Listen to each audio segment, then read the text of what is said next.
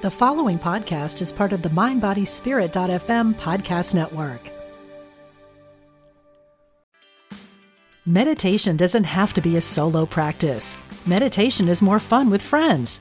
Looking for a way to drop in and hang out at the same time? Join us online at Omega Institute for a meditation party with self proclaimed meditation nerds Dan Harris, host of the 10% Happier podcast, Sebene Selassie, and Jeff Warren. This three day retreat will stream live from Omega's Hudson Valley campus May 17th to 19th. Don't miss the party. Reserve your spot at eomega.org slash party today.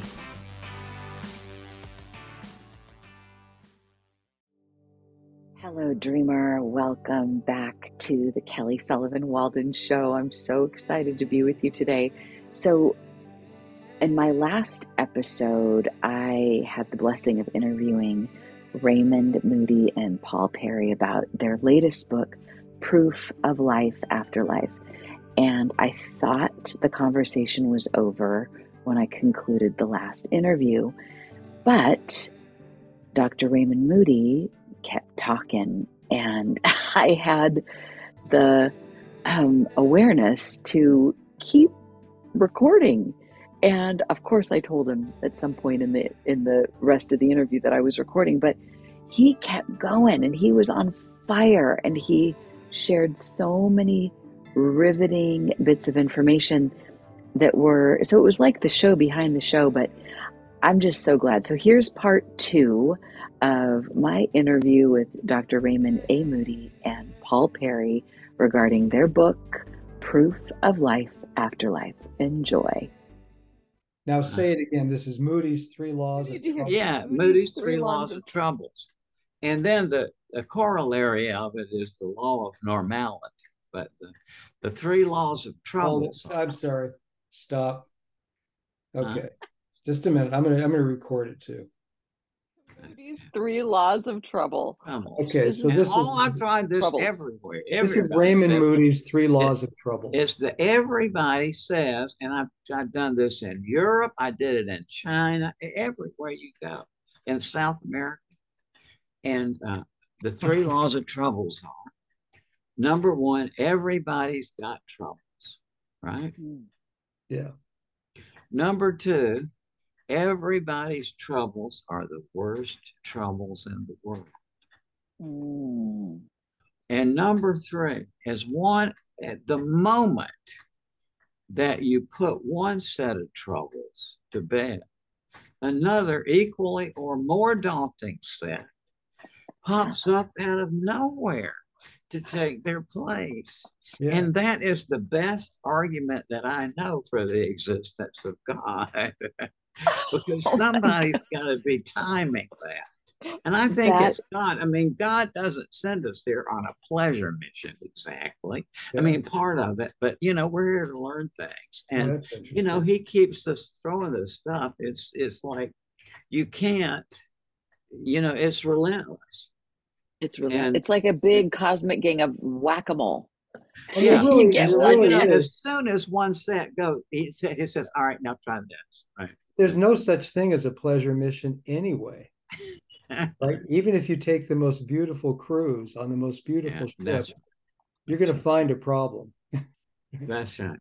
Yeah. Right. Well, oh, so if you accept this, then it stops. Then, but it stops being quite as as difficult because we we we take the personalness out. We just think, oh, it's, oh, this is the nature of life. I signed up for this. That's here we yeah. go. Life is in session. There you go. It's a theater, and you know, right. uh, uh, Aristotelian listening to this would say Raymond Moody is committing a logical fallacy because he's taking one aspect of the human experience, namely the theater, and he's projecting it out as a model of the whole, and that's a logical fallacy. It's literalizing a metaphor. But I say, oh no, it, it has, it's not a fallacy because it happened the other way around yeah. I say mm. that the reason why we have the theater is that people like Aeschylus and Sophocles and Euripides were thinkers who, just like older people, realized the older you get, oh, this is like a player's script. So they said, oh, then because of this one discovery, the guy stepping out of the chorus and speaking his own lines created a sensation, right? Like more, more, more. So the Greeks, what's it about? Competition. Let's have a contest first winner, Aeschylus, who's still being performed, right? Yeah. Then Sophocles and Euripides, and and you know, the, and that didn't happen, but it happened because that's the way we are set up is that we story form our life. Hmm. And that the older you get, the more you do that. And when you see that the essence of it is story. So do you think the, do you think the constant so, replacement of troubles are part of a story form? Yeah, I mean, there's got to be troubles. Yeah, I mean, I mean, it would be. I can't imagine a life, right? You know, well, I think I've used for ten or fifteen years now that people respond very strongly to is. I asked them, suppose that you were diagnosed with horrific and uh, horrific infection that necessitated that you be isolated all by yourself on a desert island for 10 years. Okay. And mm-hmm. they could take you out there in a cargo plane that had all the food and water and medicine you'd need for 10 years. But there's some extra space in which they can send a DVD player and let's say 5,000 DVDs or 10,000 DVDs. So what I ask people is, would you choose all comedies? And only three people, all who had that vacant look in their eyes, mm-hmm. said yes. Oh no. You know, uh, just very no, no. You know, very few people when they think about it, would you choose all comedies? No. So I say, well, would you choose some tragedies? Oh. Sure. Hmm. And then I say, well, when you were out there on that desert island watching that tragedy, would you be crying? And of course you would, because that's the experience of it. And so, you know, if you, assuming that as I do, that you come, there's another context before this thing we're in now, whereas Plato said, there's this kind of thing, you see a flat screen. And he said, on it are not he said he didn't say lives he said all the patterns of lives that you could. So there's a choosing process and sorting process. Mm-hmm. And then he says you come in here and you go hmm. through what's called an event barrier, where it's um, it's like the mind. It's like hmm. when you you're in the kitchen and you're in the living room and you decide you want to go into the kitchen, right? What happens as soon as you go through the kitchen? You want to get something in the kitchen, right? So mm-hmm. as soon as you go through the kitchen door, you forget what you came in there for, right? And Plato says it's like that's how it is when we come over here. And that my point is that even when oh my god, I love going that. on, see, Ooh, it's it's part of the story. And Ooh, then and so then good. at the end, then at the end, God freezes all the frames, everything, and puts them in this hologram. and you watch it you watch everything at once in an instant in no time in a no time state of existence and you re-witness it not just through your eyes but through empathically through the consciousness of others is mind-boggling mm. well but it's god, god is god is familiar with our story when we, you know that's the, i mm. think it's the mm. Kuleshov effect where cinematographers say if you take a uh, a pencil and a diet coke can or any two random objects mm-hmm. and you present them in a sequence to people the mind automatically starts weaving a story and so consciousness mm. itself is narrative which is why i think the ultimate skeptic david hume said the only kind of afterlife that he could comprehend would be a rational person could entertain would be the reincarnation. And he didn't say why, but I'm assuming it's because he was a historian, so he understood that, uh, you know, narrative is just a nat- it's a necessary part of the human experience. It used to yeah. be mythology, yeah. but you know, and then it, but it's um, narrative is what this is all about. Oh, Raymond, so true. That's one of the best riffs I've heard from you in ages. I, oh, God, well, listen, it's I one am so lucky. By the way, I give it in its entirety in my book.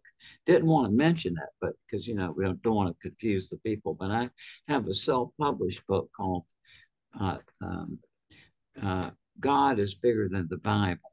Yeah, where I talk about my consciousness, my narrative-based theory of personality. Oh. Mm-hmm. Awesome. Oh, that's good. I've I've always said God is doesn't fit into the Bible. God, yeah, yeah like God is bigger than the Bible. God, you just kinda, and also all those Bible authors. You know what I've discovered about? I've never read the Bible, and I know enough about the Bible to know I don't know much about the Bible. But a lot of people are not aware that that that they are not knowledgeable about the Bible. And they will make all kind of pretensions. So what I did, I just learned a tiny little bit. Just, mm-hmm. you know, just and so then I would ask people, and you know, invariably, they don't know any more than I do. It's just that they've got to present present this bravado about the Bible. It's like they use right. it. It's bibliolatry is what that's called. It's like worship of a book. Mm. And I do, I've never read the Bible and I've never been religious and I talk to God every day. And he has never said a word to me about the Bible or about religion. and I think he would if he if he had any interest in me thinking about it. Oh, that is that is so amazing. I am just so glad that my one o'clock session canceled because this is just i feel so i feel like i won the lottery having mm-hmm. this conversation you too.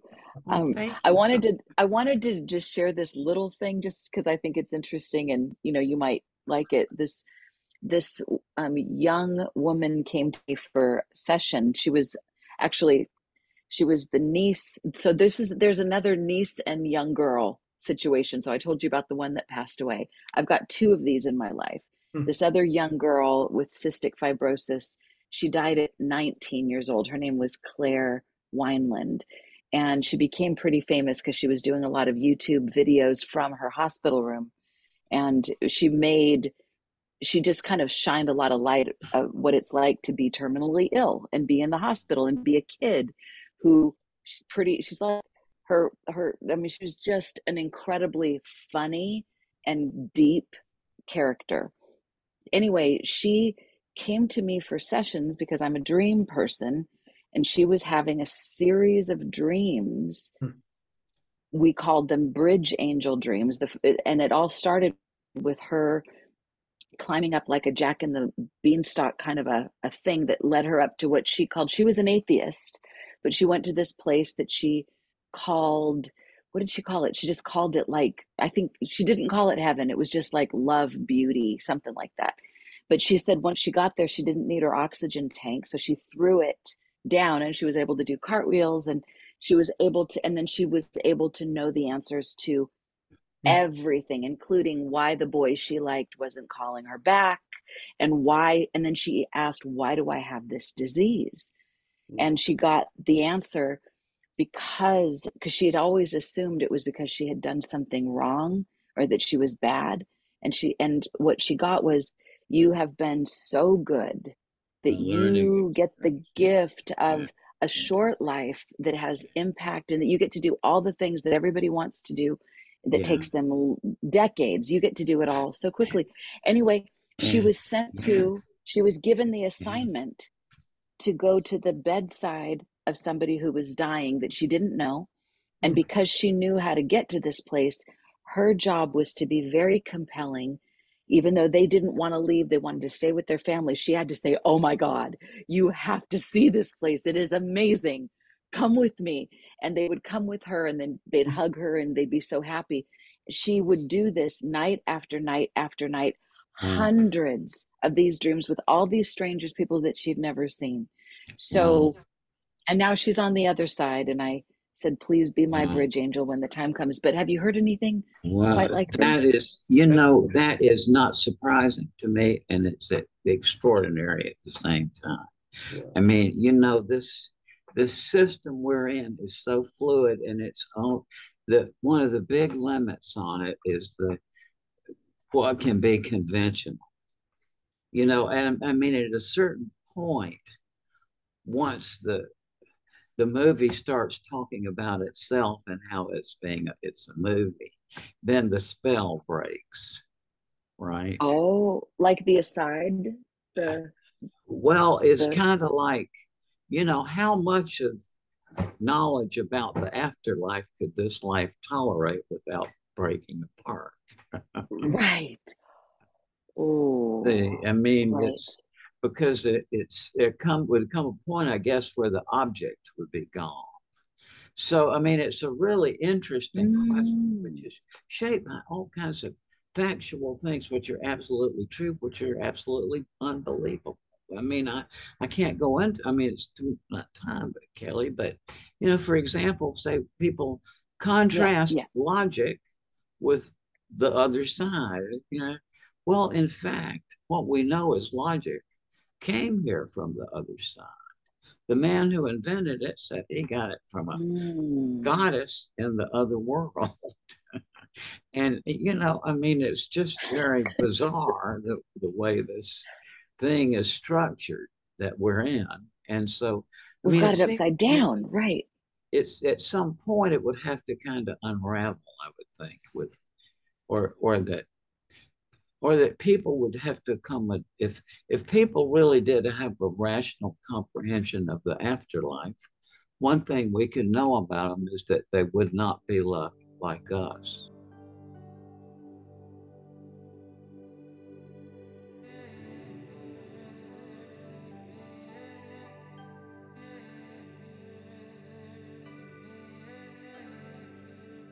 That they would have a whole new way of thinking because in the that? logic that we have, it's it doesn't make any sense to say there's an afterlife because that's a self contradiction. Mm. But nonetheless, Ooh. as I gather, there is.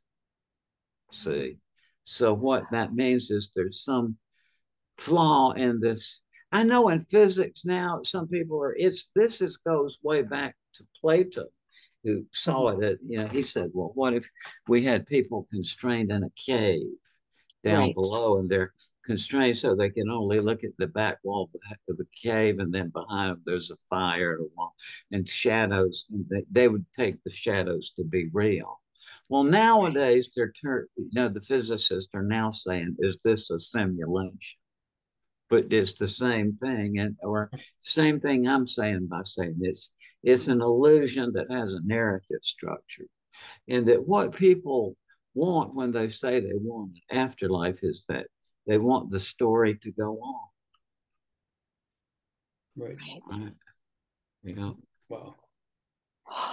Oh my god but the trouble is that it's it's the transition is to another form of literature i guess I mean, it's you you don't go into a story state of consciousness on the other side, apparently. Mm. It has. Okay. I ask what you know. Here, it's time and space is the orienting principles. But mm-hmm. I asked Eben. I said, you know, there's no time and space there. What what are the orienting principles? And he said, love and knowledge. Say that again. Love and knowledge. Love and knowledge. Yeah. It's people like, uh, you know, like George Ritchie, Don and others described to me like a whole institution of higher learning that, and, you know, that is just like George Ritchie said, if you try to imagine MIT and Caltech and, you know, University of uh, Virginia and, uh, you know, Harvard and Yale and Princeton. I just try to squeeze them into one that you you can't even imagine.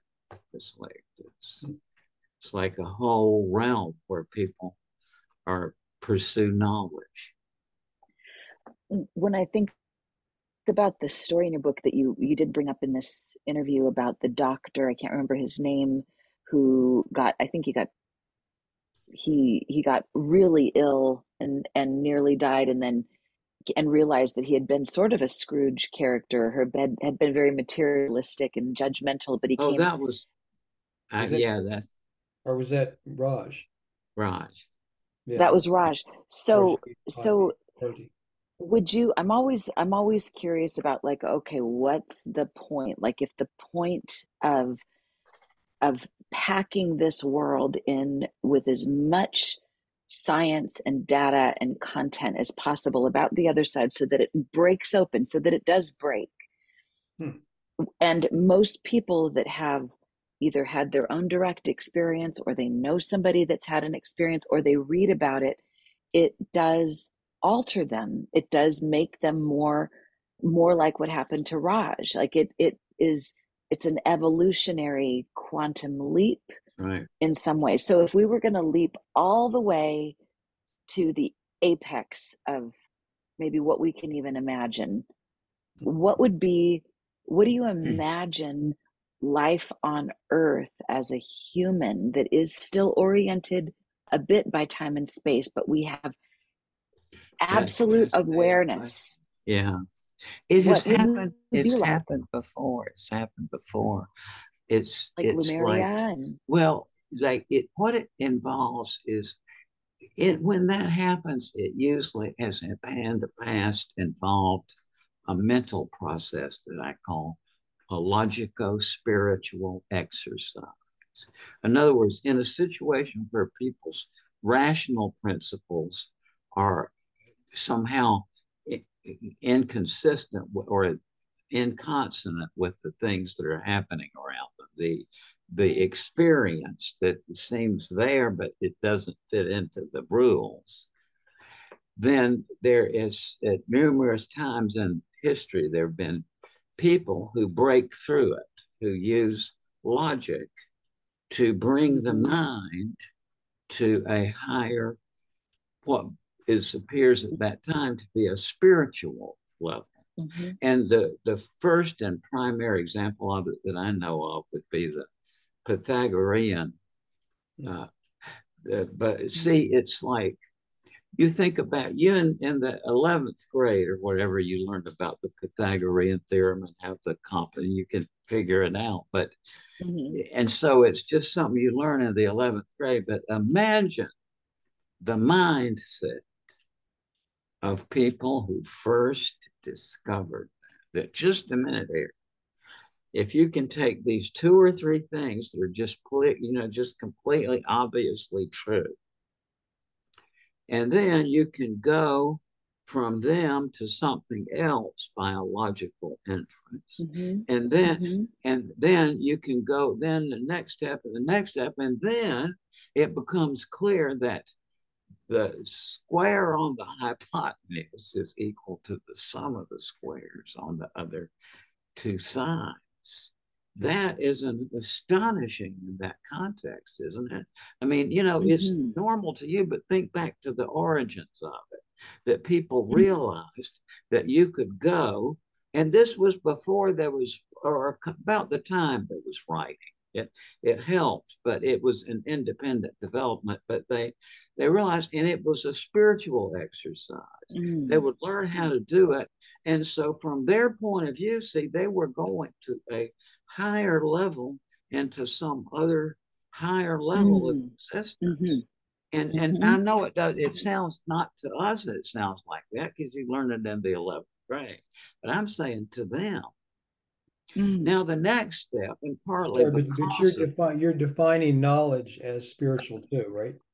Well, I, yes, I yeah. mean, in the sense that they didn't distinguish, it, but but um, then the next step was see, in this context, strange as it seems to you and me, Kelly, that no there was no such thing as a notion of truth as you and I appreciate it because as I learned from my watching my own kids, especially my daughter, and who was just always a thinking person, and she you know, I, hmm.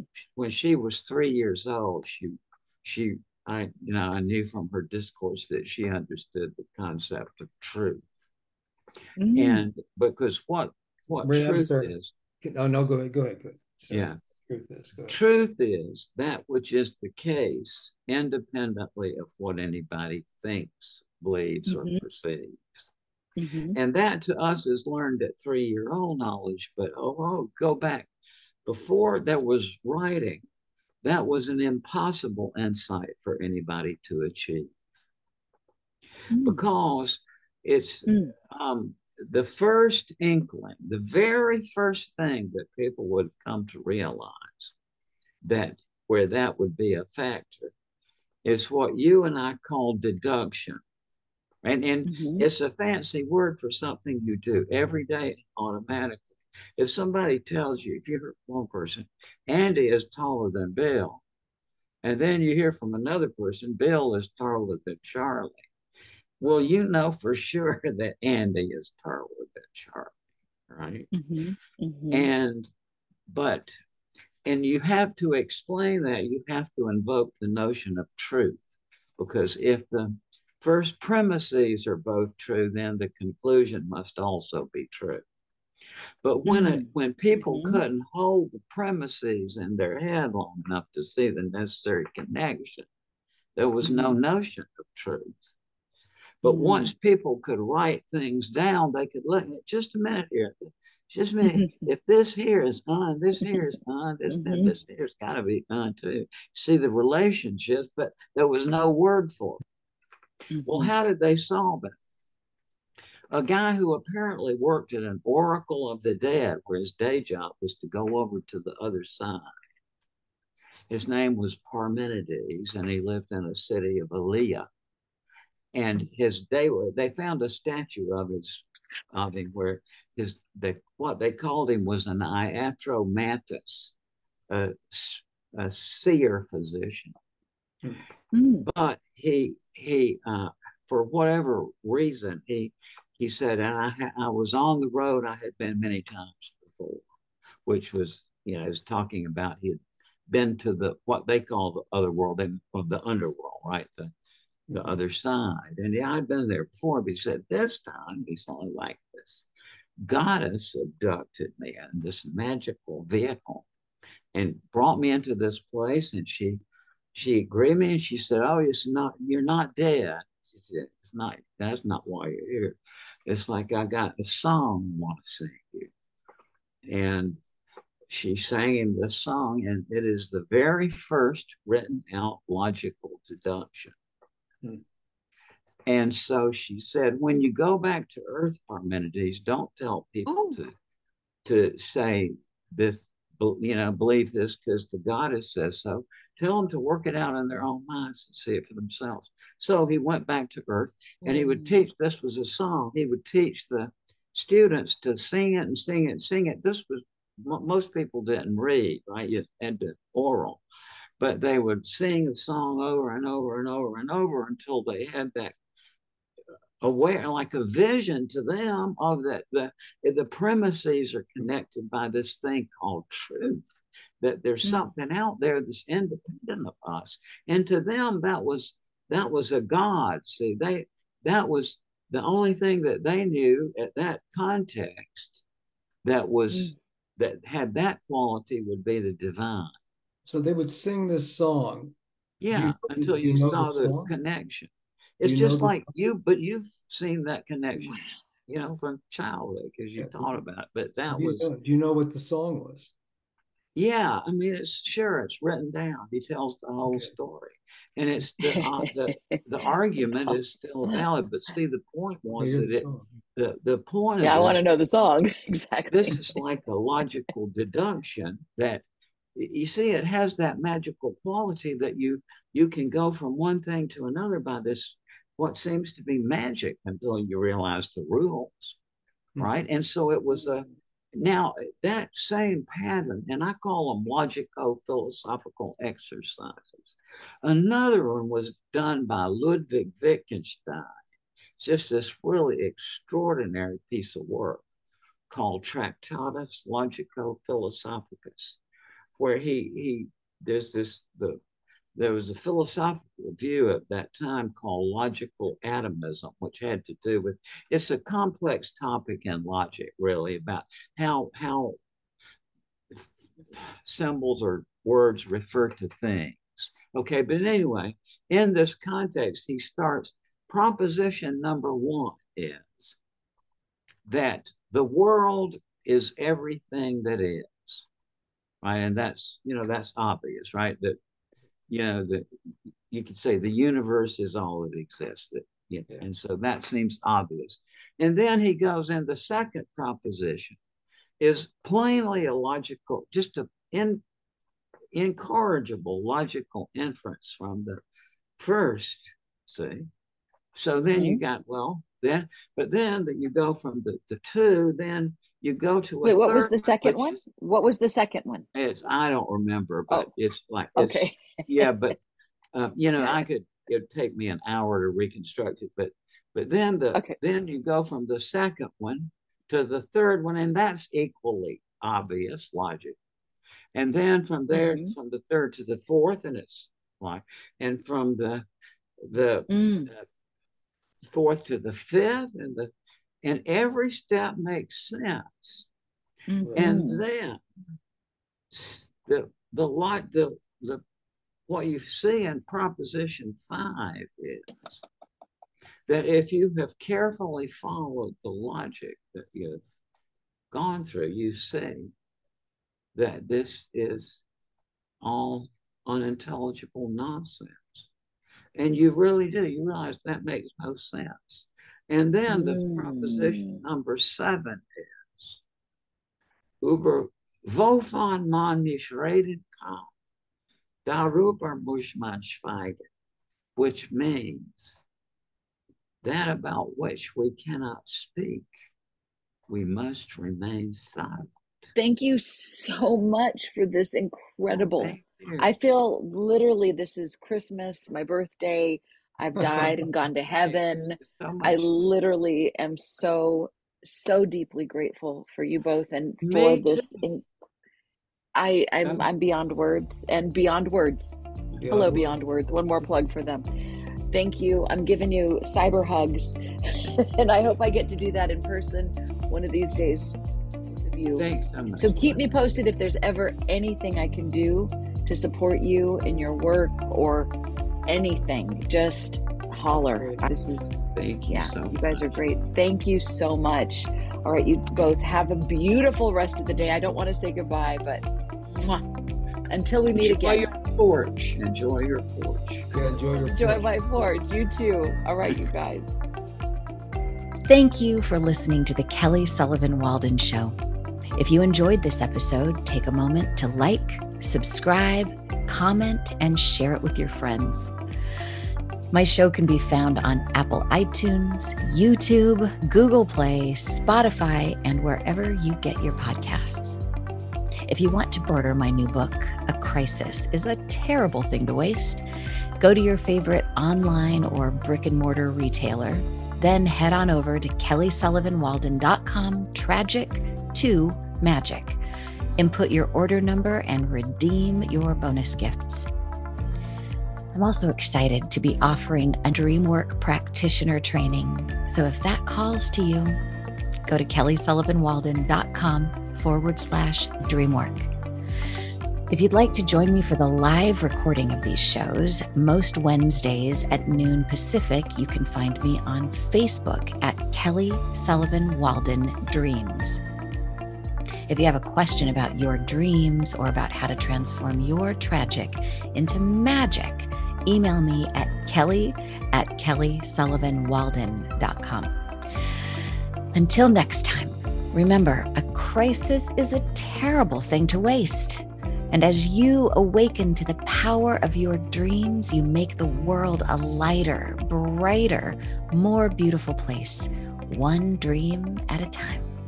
Sweet dreams.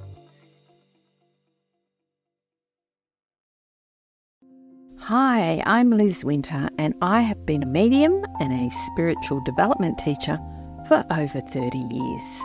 On my podcast, All Aboard the Mediumship, I want to share the message with you that there is a wealth of love and comfort available to you from the spirit world. On my podcast, you can experience this comfort and peace for yourself through gentle guided meditations and helpful messages. Make sure you subscribe and follow so you never miss an episode. Part of the Mind Body podcast network.